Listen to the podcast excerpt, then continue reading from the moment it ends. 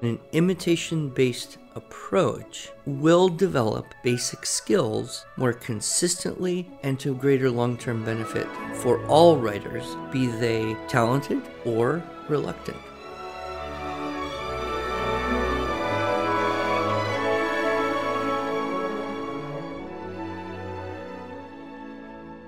Hello, and welcome to the Arts of Language podcast with Andrew Pudewa, founder of the Institute for Excellence in Writing, or as many like to say, IEW.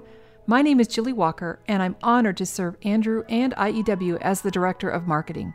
Our goal here is to equip teachers and teaching parents with methods and materials which will aid them in training their students to become confident and competent communicators and thinkers.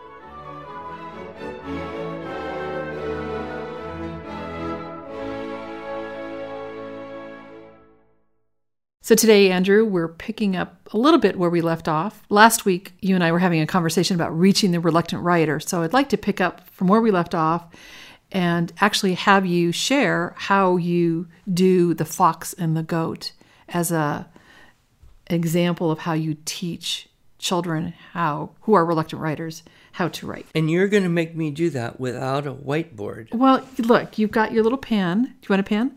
And you've got your little keyword outline that you can make right here. And what we'll do is we'll take a picture of your keyword outline and we'll post it with our show Well, notes. if we do it well, the people should just copy it over. Of course, if they're jogging, right. that won't work. But No. we'll we'll post the thing so they can actually see Yeah. the source text and all that. Yeah, so without going into the whole talk that we just gave last week, I'd like to have you share kind of the difference between the piano student who uses imitation and modeling as an as a way to learn piano versus the blank page. Well, yes, and my background is as a music teacher. Right. So I see the whole world kind of through the filter of a music teacher. So one analogy that I like to use to explain this approach is that of teaching music. Mm-hmm. I, I will sometimes say, you know, if we had taught music in this country the way we've taught writing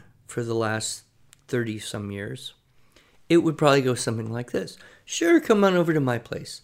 I'll teach you how to play the piano. I'll show you how to sit properly and, and all the names of all the keys and notes and even how to use the pedals. But there is one little rule you can't play anything that anyone else ever played.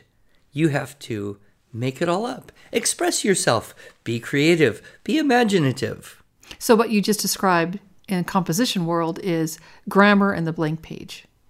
Basically, yeah. Mm-hmm. And so think for a moment what level of musicianship would we get if that were the teaching methodology?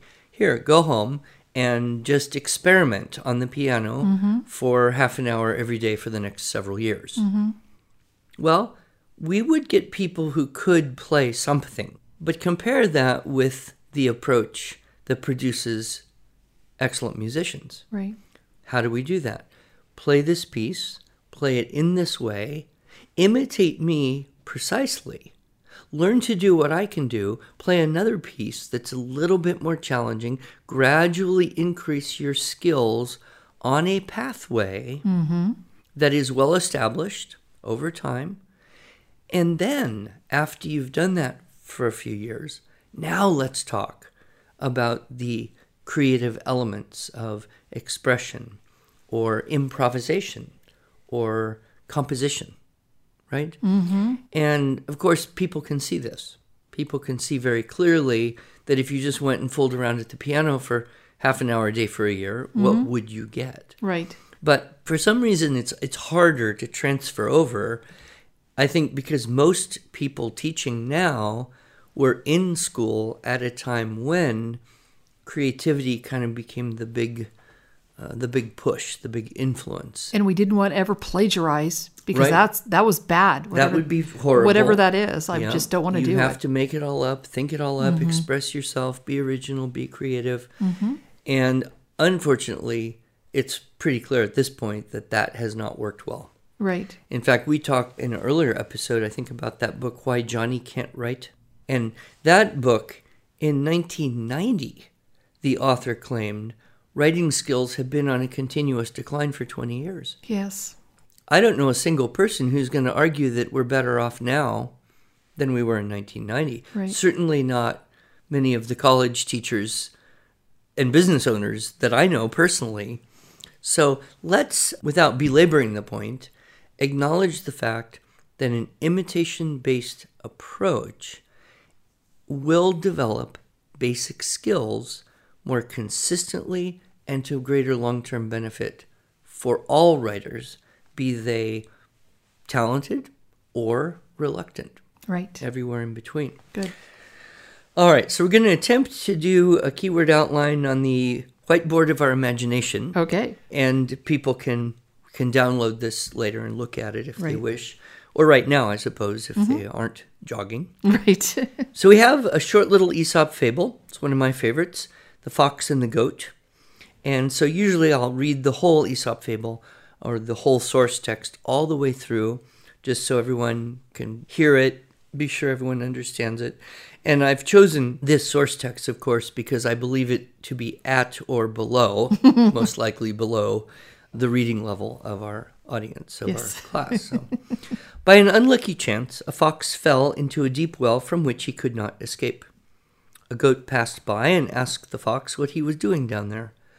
Oh, have you not heard? said the fox.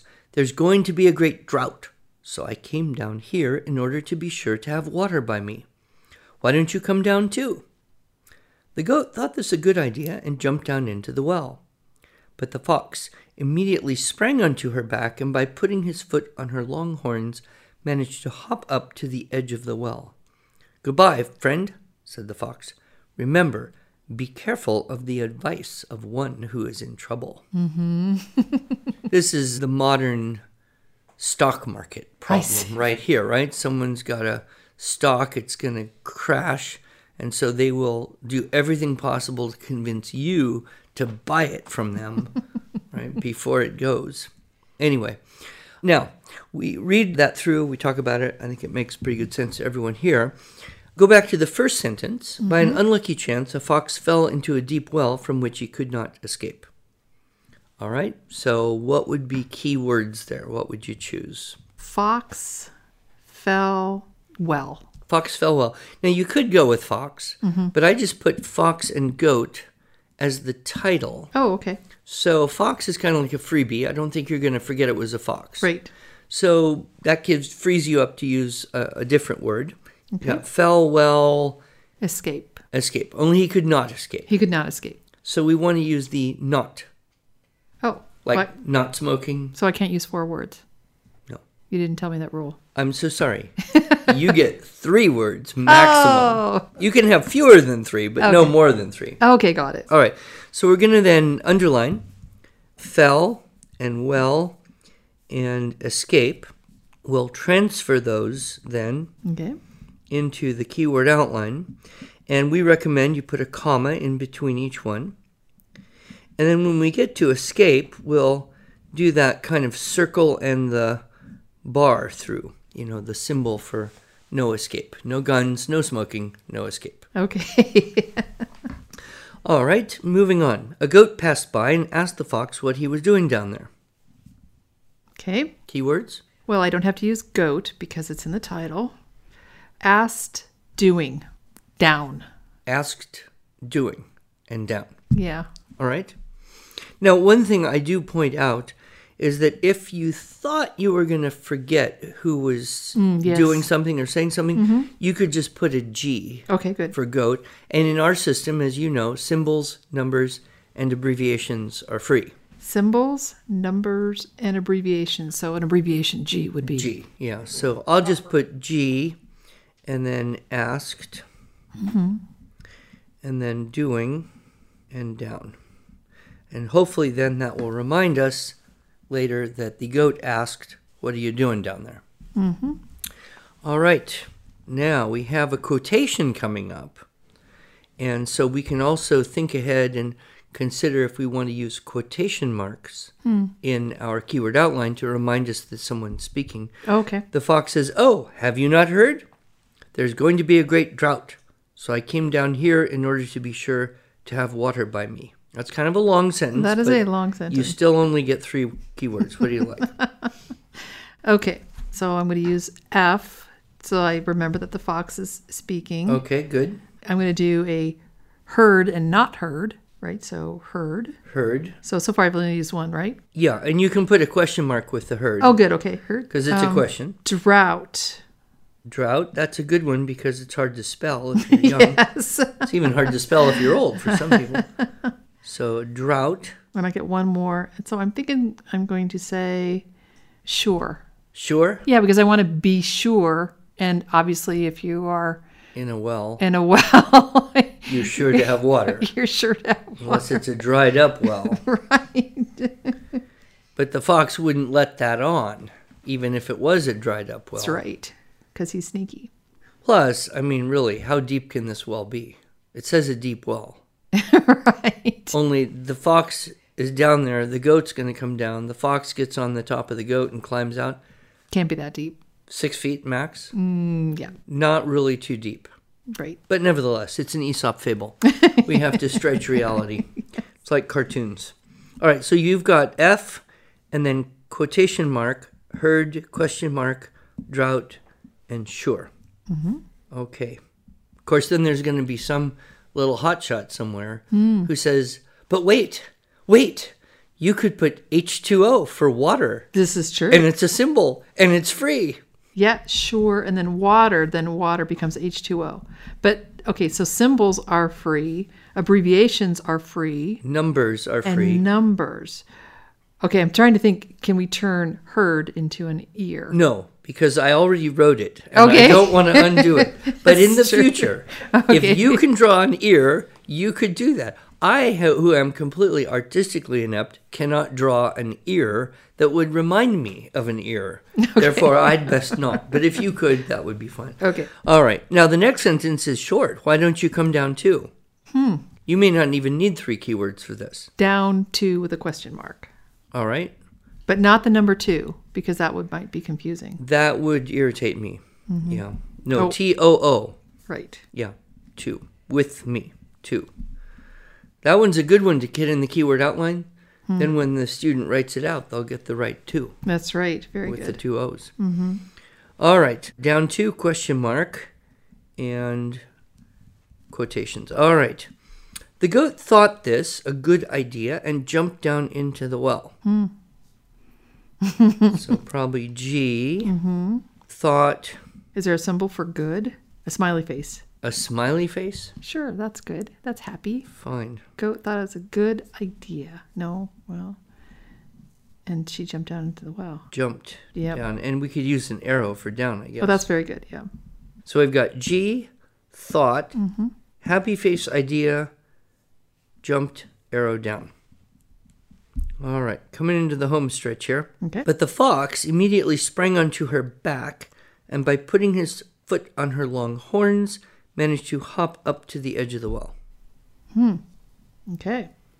Another long one. Another long one. Let's think about where was the fox? Well, he was in the well. Okay, then on the Then on the back. the back. Okay, let's go with back. Mm-hmm. Back horns. And from the And back to the horns, and from the horns Mm-hmm. to the edge. Maybe we should put the goat's back. Being spry and sly. Hmm. Well, there's no other back to get on. I suppose not. Goodbye, friend, said the fox. Remember, be careful of the advice of one who's in trouble. Hmm. So if you wanted to, you could put F just to remind you that the fox was saying it. Mm-hmm. You probably wouldn't forget, but quotation marks. What do you want? Goodbye. Goodbye. Remember. Careful. Mm-hmm. Advice. All right, so our keyword outline looks something like this Fox and goat. One, fell well, no escape. Two, G, asked, doing, down. Three, F, heard, question mark, drought, sure, H2O. Four, down two. Five, G, thought, happy face idea, jump down. Six, back, horns, edge.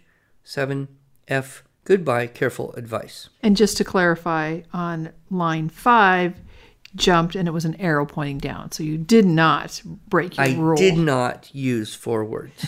right. symbols, numbers, abbreviations. So that's kind of how we would probably make a keyword outline. And with a student or a small group of students or a class, mm-hmm. you could kind of just do this whole process together and let them copy it together. Mm-hmm. And then the next step would be to Well, tell it back. tell it back. So we would make sentences out of the keyword. So we might kind of remove, you know, fold or remove the original mm-hmm. source text just so you're not tempted to read straight off the original source text and then elaborate from the keywords the story. You want to try that? Yes. Here's me retelling The Fox and the Goat only for my keyword outline. Not cheating. I folded over my paper. Good. The fox fell into a well and he could not escape.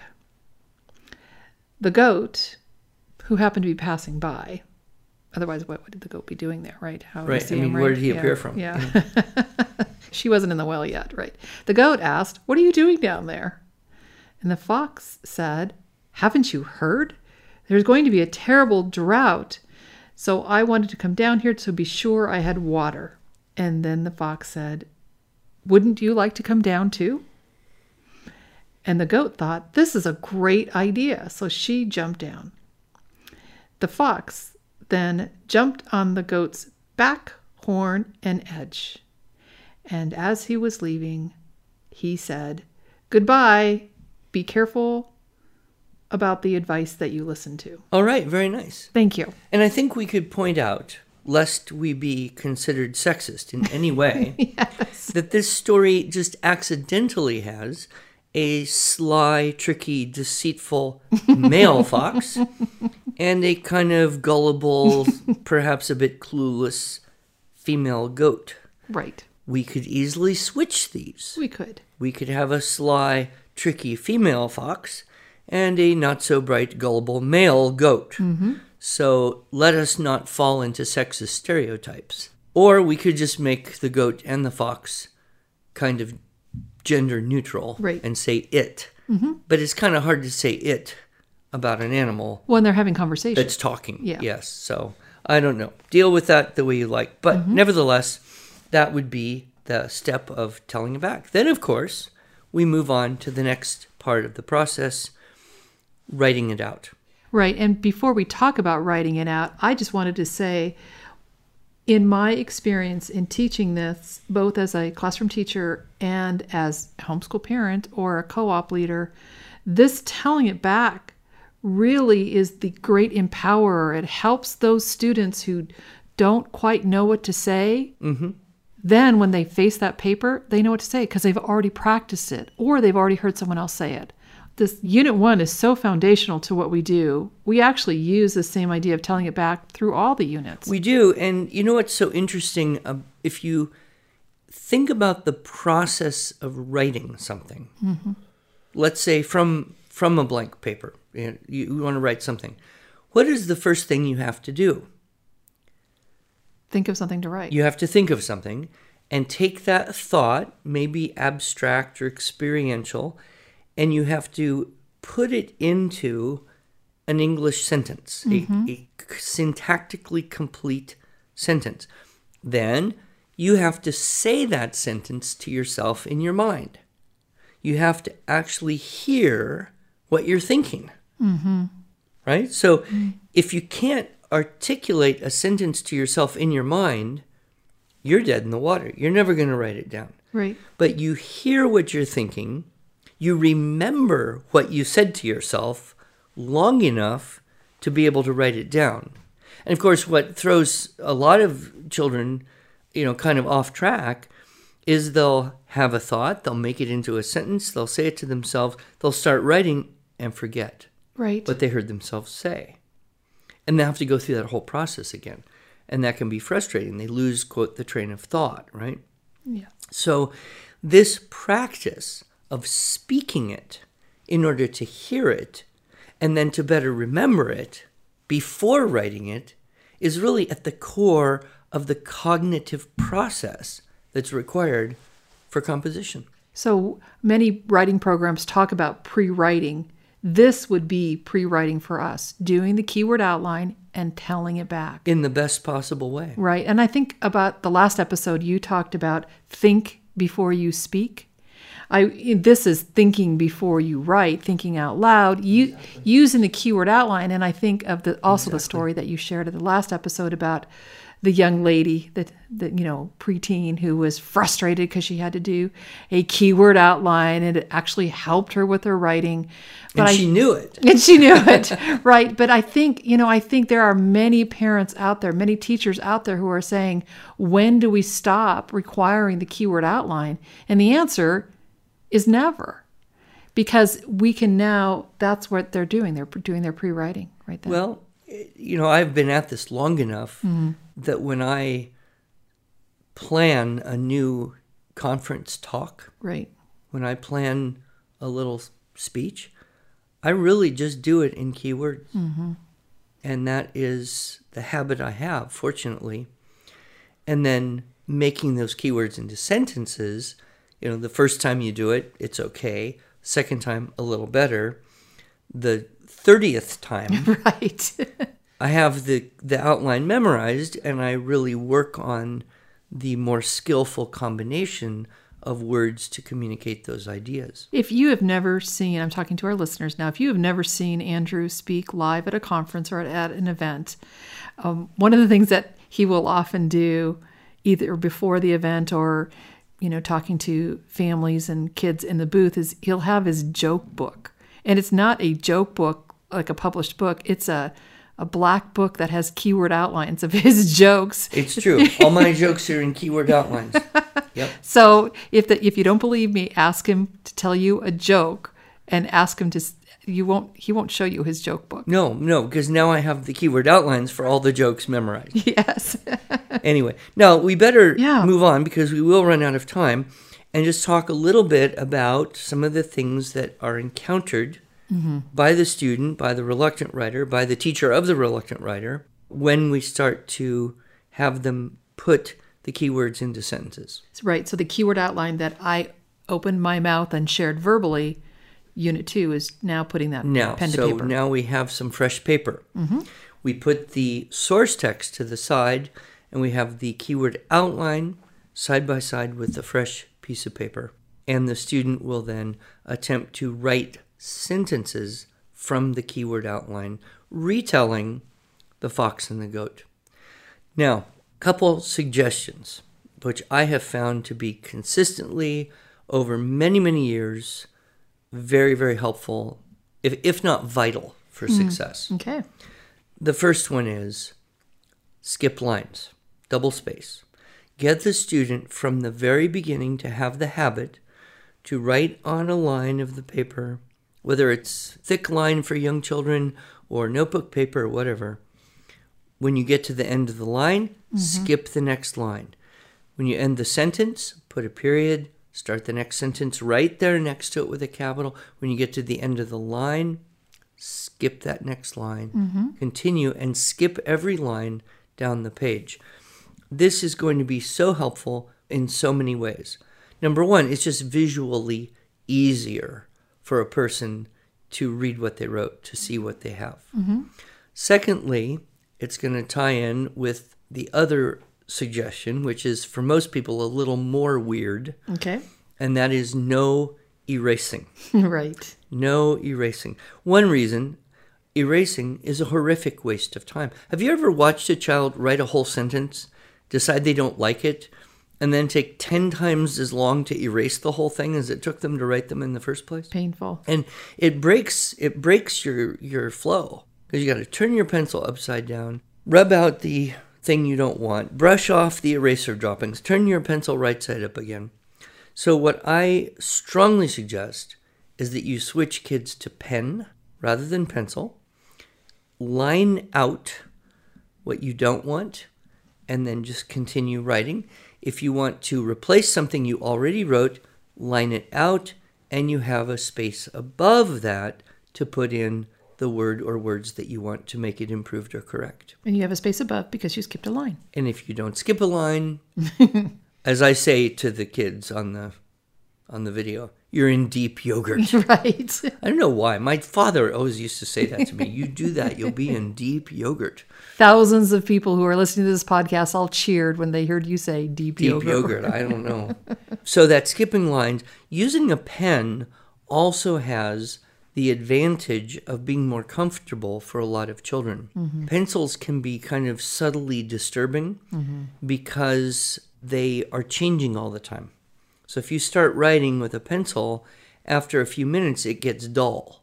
Er. A couple more minutes it's more dull, and a few minutes later it's so different than what what the you started with. We we all have that kind of desire for consistency, and children in particular like that pencil to be the same and not changing all the time. Pens, of course, are consistent. Right. And then I also point out that sometimes children, and this would be more typical if you have reluctant writers, they like to see clearer images, i.e., they want to see darker lines. The problem with pencils is they're not really dark unless you Press hard. push hard. Yeah. And if you press on the paper, you get a darker line. You also break the tip of your pencil. You have to sharpen the darn thing again. Right. So I recommend actually a black or dark blue roller tip pen hmm, mm-hmm. for right handed people because it gives you a nice clear line. You don't have to press any harder and you can't erase it.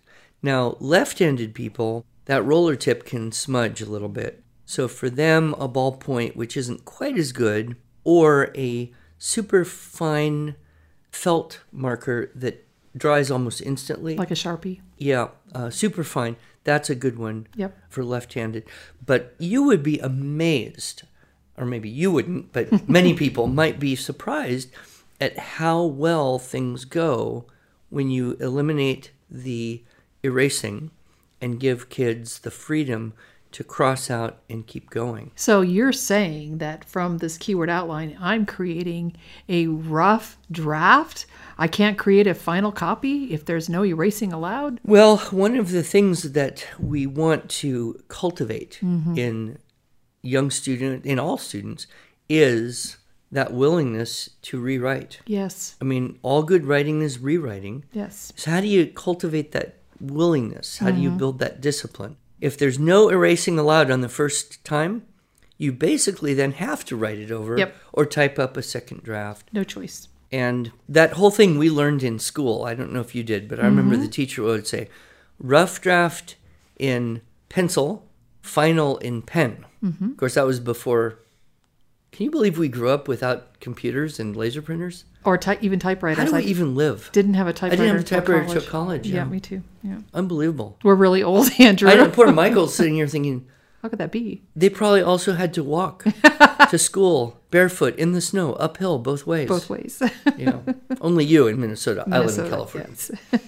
that idea though of typing the second one i'm okay with that it also gives the teacher the coach the parent an opportunity to put in the correct punctuation or capitalization or maybe change a slightly inappropriate word to a more appropriate one or mm-hmm. put in something that's missing.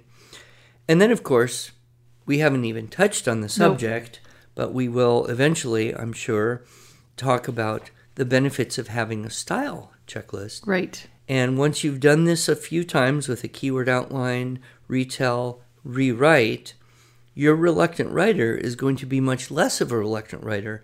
Now we can start to introduce some of those things that will promote a bit of creativity in the retelling of existing source texts. Yes, and you touched on this idea of a style checklist, and this is so important to what it is we do here at IEW that I think we need to devote an entire podcast to talking about our checklist. What do you think?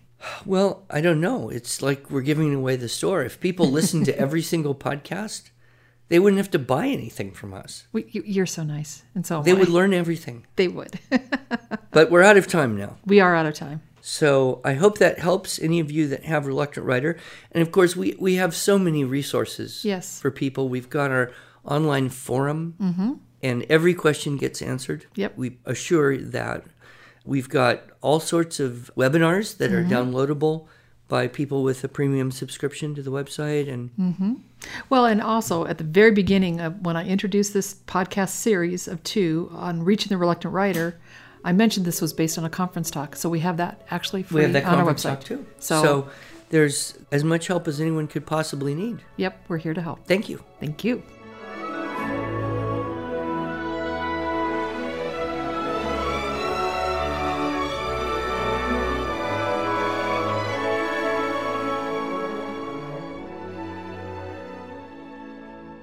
Thanks so much for joining us. If you enjoyed this episode and want to hear more, you can subscribe to this podcast in iTunes or Stitcher, or just visit us each week at iew.com slash podcast. Until then, on behalf of Andrew Pudewa and the team at IEW, I thank you for the privilege of allowing us to partner with you on this educational journey toward better listening, speaking, reading, writing, and thinking.